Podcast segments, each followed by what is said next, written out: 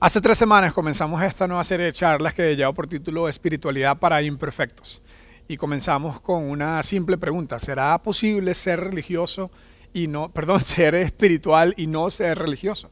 Ser una persona espiritual, una persona que está teniendo una búsqueda de propósito, una persona que está teniendo una búsqueda incluso de tener una conexión con Dios, una conexión con lo espiritual, pero no necesariamente ser un religioso. Y le pusimos por título Espiritualidad para Imperfectos porque sabemos, aunque, aunque no estamos todo el tiempo pensando en esto porque estamos preocupados por la pandemia, por el trabajo, por la economía, por mil cosas y no, y no necesariamente estamos pensando en este tema de espiritualidad. Lo que sí sabemos es que la religión ha logrado en gran forma influenciar a toda la sociedad desde el puro principio de la civilización. Y también sabemos que la religión ha logrado en gran forma dividir la sociedad entre las personas que sí están bien y que sí conocen y que sí entienden y que están bien con Dios, estos iluminados, estos perfectos, ¿verdad? Y del otro lado están las personas que, que, no lo lograron, las personas que no entienden, las personas que no hacen las cosas bien, los mal portados, los mal amansados los que se divorcian y los excomulgan, los que eh, tuvieron un fracaso, los que tuvieron una serie de cosas que probablemente hacen verse como si no fueran aceptados por Dios. Y lo lamentable de esto, aparte de que obviamente le hace daño a la gente, es que nada podría estar más lejos de el plan de Dios que encontramos en la Biblia, que encontramos en las Escrituras. Aquí en Open House obviamente somos una organización cristiana y estamos muy, muy, nos sentimos muy orgullosos en el buen sentido de la palabra de nuestra fe cristiana y enfocamos la espiritualidad no solamente como espiritualidad per se, sino también la enfocamos desde el lado cristiano.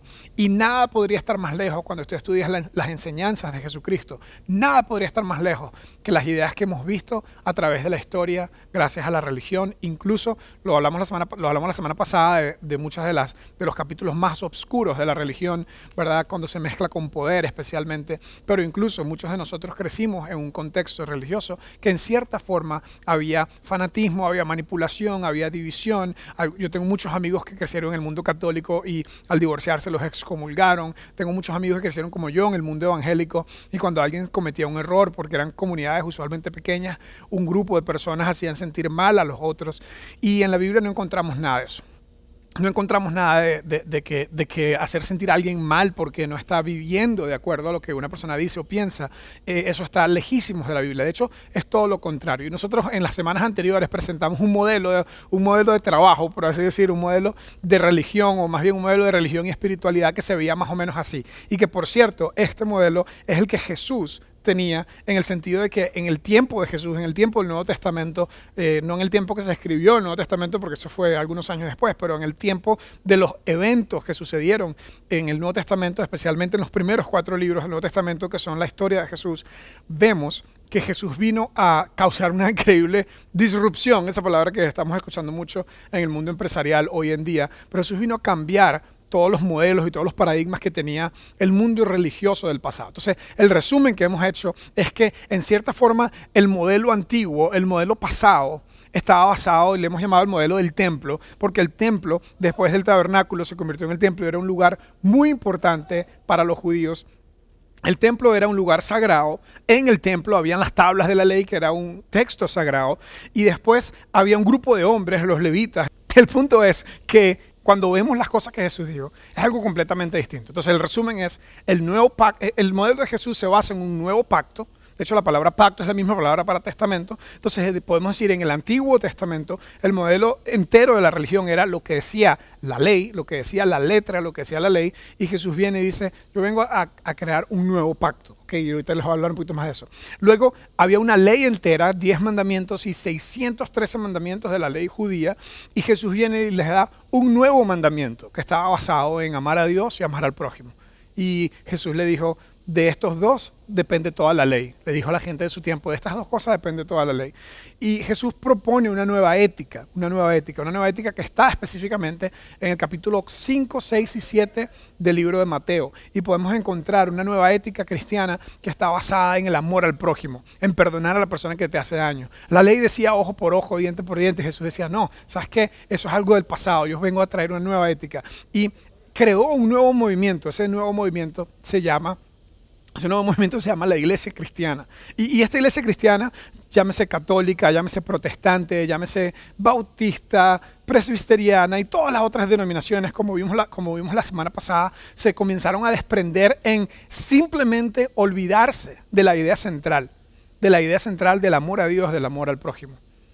Se olvidaron de la idea central del amor a Dios, al amor pero se olvidaron de la idea central de una nueva ética que debería regirlos. Y comenzaron a mezclarse con el poder, comenzaron a mezclarse con la jerarquía, comenzaron a mezclarse con los gobiernos y comenzó una gran división y una serie de divisiones que causó que tengamos hoy decenas de eh, eh, subdivisiones del cristianismo.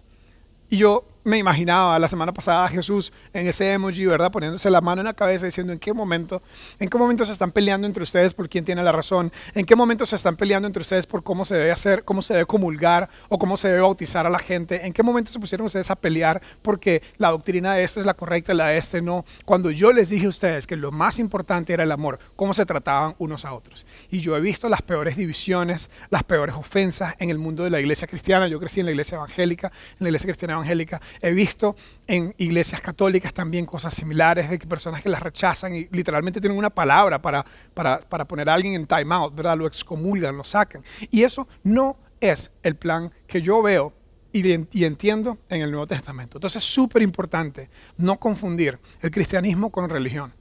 Aunque es una religión y es una de las religiones principales a nivel mundial, no debemos verlo como una religión. Y la religión es el sistema de hecho, el modelo del templo es la religión. El modelo del templo es la religión. El modelo de Jesús es relación. El modelo del templo es seguir un montón de reglas. El modelo de Jesús es simplemente una relación entre Dios y el hombre, una relación entre Dios y el hombre. La religión viene a decirte, este es el sistema de creencias que tienes que seguir y Jesús viene a decirte, yo, yo vengo para que ustedes se acerquen a Dios.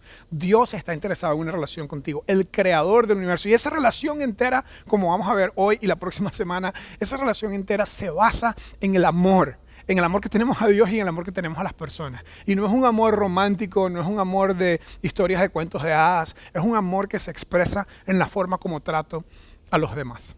Entonces, en conclusión de esta parte, el modelo de Jesús, vamos a la siguiente, el modelo de Jesús es mayor y mejor que el modelo del templo. Seguir a Jesús es mejor que seguir una religión que seguir un montón de reglas.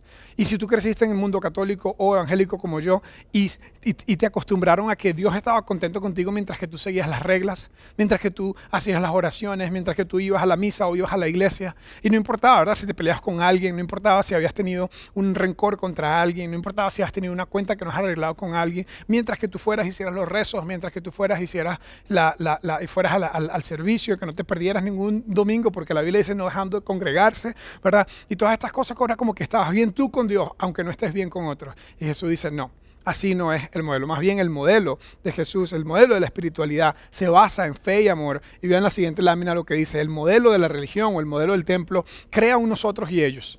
Crea unos otros y ellos. Y así exactamente era en el tiempo de Jesús. Recuerdan la primera charla, Jesús le hablaba y la audiencia de él eran los fariseos, que eran los nosotros, ¿verdad? Los de adentro, ¿verdad? Y los publicanos, que eran los que nada que ver los que no sabían cómo entender la, ley de Dios. Entonces, el modelo religioso siempre crea, crea un nosotros y ellos. Nosotros somos los buenos, ustedes son los malos. Nosotros somos los que interpretamos lo que Dios dice, ustedes son los malos, ustedes no saben, ustedes están perdidos y tenemos que rescatarlos. ¿ok? Y eso es lo que crea el modelo de la religión, pero el modelo de Jesús se basa en unos a otros. El modelo de Jesús, usted no sabe cuántas veces en la Biblia parece, ámense unos a otros, ayúdense unos a otros, apóyense unos a otros, oren unos por otros. Si alguien tiene una necesidad, el otro viene y le da. Y es increíble ver cómo el modelo de Jesús se basa nada que ver en un montón de ritos y, sistemas que hay que seguir, sino simplemente en cómo nos tratamos. Déjame ilustrarte esto con un pequeño ejemplo de, de mi casa. En la casa eh, eh, tenemos varias reglas, ¿verdad? Eh, tenemos varias reglas, tenemos una religión, ¿verdad? Porque la religión es que siempre tiene reglas. Pero bueno, en la casa tenemos varias reglas. La primera regla es respeta a tu mamá. Esa es la primera y la principal, respeta a tu mamá. Y el que quiebre esa regla, lo apedreamos. No, mentira, no lo apedreamos, ¿verdad? Pero casi, ¿verdad? Es una regla inquebrantable en mi casa. tengo tres niños hombres y quiero que ellos aprendan a respetar a las mujeres, quiero que aprendan a respetar a su mamá. Un día, ojalá su esposa va a estar agradecida que le enseñamos a estos tres muchachos que su mamá se respeta. Entonces están ya entrando, ¿verdad? Tiene, el, Lucas tiene 11, Liam va a cumplir 10 años y ya están un poquito más, ¿verdad? Eh, usando su, propio raciocinio, no están de acuerdo con cosas y están siendo un poco irrespetuosos. Entonces estamos reforzando mucho esa, orden, esa regla en mi casa. Otra regla que tenemos es no decir malas palabras, no decir malas palabras. No importa si tú eres mal hablado o no, ¿verdad? Eh, no, es tanto un tema, ¿verdad? De, la conversación coloquial, pero creemos en la casa que los chicos no digan malas palabras, ¿verdad? Estamos tratando siempre que no digan malas palabras y eh, mis hijos han crecido eh, con esa regla de no decir malas palabras todo el tiempo. Y, y por cierto, crecieron en los últimos bueno, de los últimos 10 años, eh, han estado yendo a escuela, bueno, desde que empezaron el sistema escolar, iban a escuela cristiana, ¿verdad? Una escuela cristiana súper buena que está aquí en Lajos y recientemente, por varias razones, los cambiamos a otra escuela. Esta escuela es una escuela laica, una escuela secular, y este, eh, eh, en cierta forma, como que en, en, la escuela donde estaban, como que les enseñaban a no decir, a no decir la frase que, que dice mucho en inglés, oh my God, que no deben decir, oh my God. Entonces, eh, eh, mis hijos, mi, esposa, que creció súper cristiana, conservadora de Estados Unidos, eh, no dicen ellos la frase, oh my God, porque es como usar el nombre de Dios en vano. Hay un mandamiento en la Biblia que dice, no uses el nombre de Dios, no, no uses el nombre de Dios en vano, ¿verdad? Entonces, justo hace como una semana, Liam estaba en su clase y dos o tres de los estudiantes, ¿verdad? Ya no están en la escuela cristiana, donde la maestra los regañaba y decían, oh my God, ¿verdad? Y, y, y, dos, tres niños a cada rato decían, oh my God, esto, oh my God, otro. Y decían a cada rato, decían eso. Y, y Liam se molestó y se salió de la clase, ¿verdad? Y, vino y nos dijo a nosotros, en esta, en esta escuela, estos niños no respetan el nombre de Dios, ¿verdad? Estaba todo bravo. Y dije, Dios mío, qué pandereta este muchacho. Bueno, en fin, el punto es que un par de días después estábamos hablando porque Liam se había peleado con su hermano. ¿Ok? Se había peleado con su hermano. Entonces, está, y estábamos hablando de las diferentes cosas, de las diferentes cosas malas que a veces hacemos.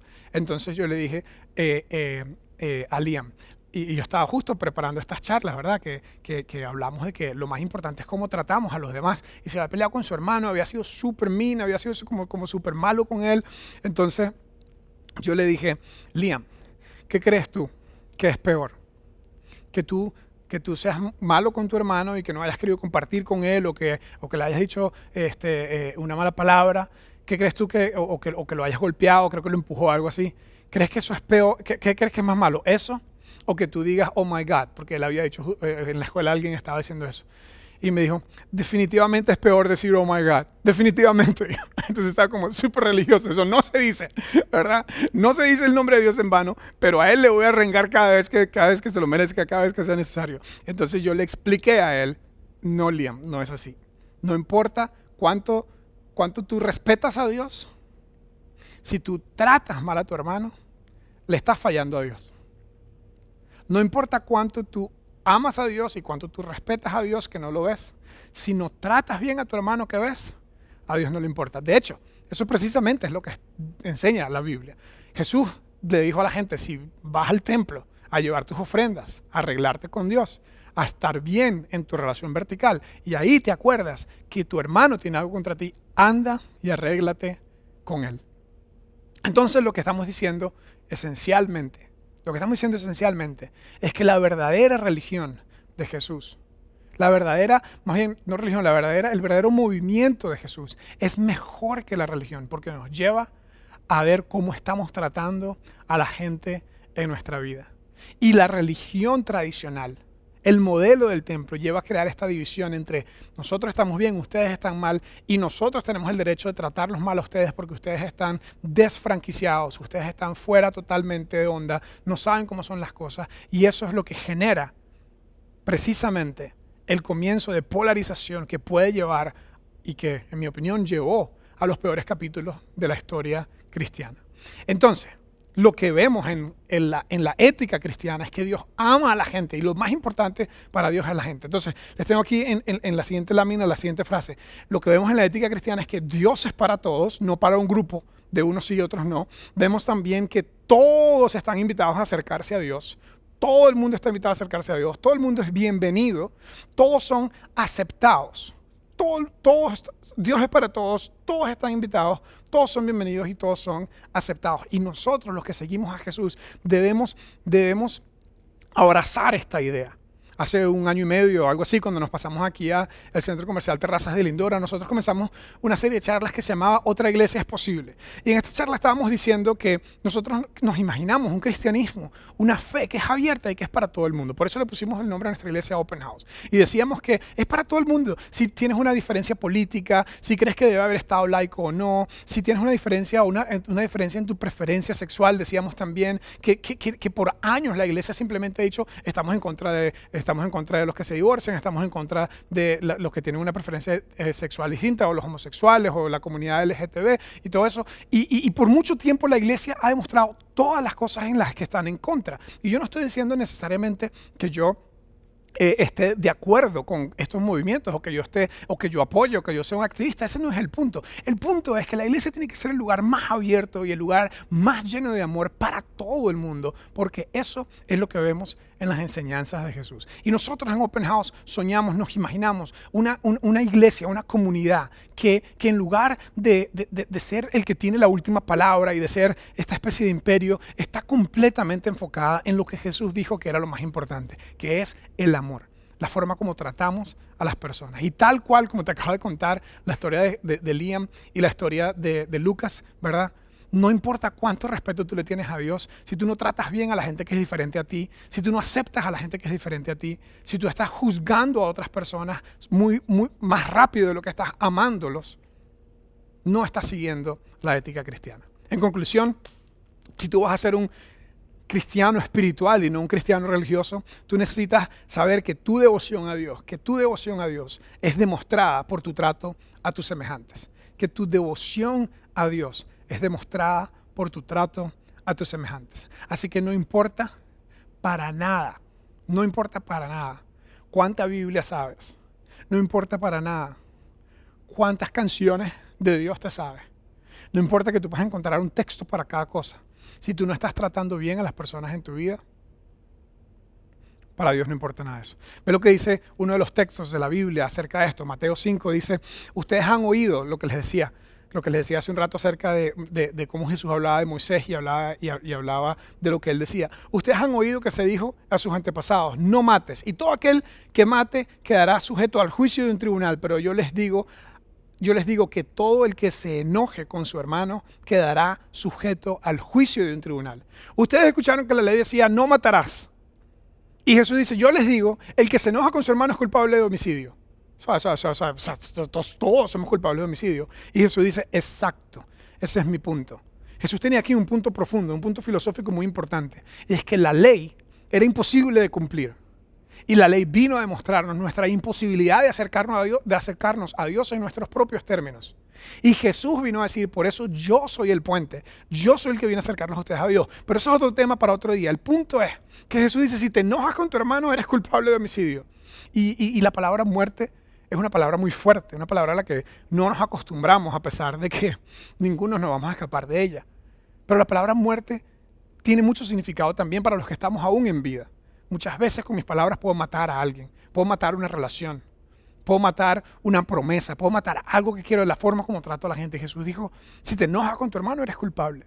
Y ve lo que dice después el siguiente versículo que le hacía referencia hace un rato. Es más, cualquiera que insulte a su hermano quedará sujeto al juicio del consejo. Y cualquiera que lo maldiga, o sea, es como peor todavía. Por lo tanto, si estás presentando tu ofrenda en el altar y allí recuerdas, le acabo de parafrasear este texto, y allí recuerdas, ojo esto, que tu hermano tiene algo contra ti, no es que recuerdas que tú le hiciste daño a él. Ve este nivel de esta ética. Tú vas a hablar con Dios y te acuerdas que alguien tiene algo en contra de ti el cristiano tiene que ir, dejar su ofrenda ahí y no hacer como Liam, que dice, no se puede tomar el nombre de Dios en vano, pero puedo ir y arrengarle a mi hermano, sino más bien dejar a Dios en la línea, dejar a Dios esperando. Dios dice, tranquilo, tranquilo, yo espero. Tranquilo, tranquilo, yo puedo esperar. Tranquilo, tranquilo, vaya y arréglese con él primero. Y después viene Luego vuelve y presenta tu ofrenda. Entonces, tu devoción a Dios es expresada es demostrada, es autenticada, es validada, no por cuánta Biblia sabe, no por cuántos versículos se sabe, no por cuánta teología sabe, no por cuántas veces va a la iglesia, sino por la forma en cómo trato a la gente en mi vida. ¿Sabes que me enoja bastante a mí? Aunque no debería enojarme, porque como dice ahí, me enoja cuando alguien trata mal a uno de mis hijos. Y yo creo que Dios es igual. Cuando nosotros tratamos mal a un semejante, estamos tratando mal a un hijo de Dios. Así que, para terminar, tenemos una serie de preguntas con las que los quiero dejar. Y la próxima semana vamos a hablar un poquito de prácticas espirituales y vamos a profundizar un poquito más en esta idea. Preguntas para reflexión. ¿Con quién estás enojado? ¿Con quién estás enojado? ¿Qué persona o grupo de personas, ojo, qué persona o grupo de personas hace que se te sea difícil seguir este mandamiento de ir y arreglarte de amar al prójimo? ¿Qué persona o grupo de personas hace que se te haga difícil seguir estos mandamientos? Creo que tenemos un par de preguntas más. Si, si algo es de una persona o un grupo de personas te hace enojar, ¿es un asunto tuyo? ¿Es un problema tuyo o un problema de ellos? Sí, sí, sí, seguro hay una gran diferencia. Sí, seguro lo que están haciendo está mal o lo que sea. Pero ¿qué tal hacer introspección y ver qué tengo yo que ver en eso? Y por último, ¿qué puedes hacer para enfocarte en la parte tuya? Que es lo único que al final del día puedes afectar. La última pregunta que tengo es, ¿cómo puedes durante esta semana demostrar tu devoción a Dios? ¿Cómo puedes demostrar tu devoción a Dios en la forma que tratas a la gente a tu alrededor?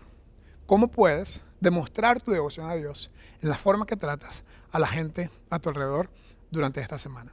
Y no se pierdan la próxima semana la cuarta parte de espiritualidad para imperfectos. Muchas gracias.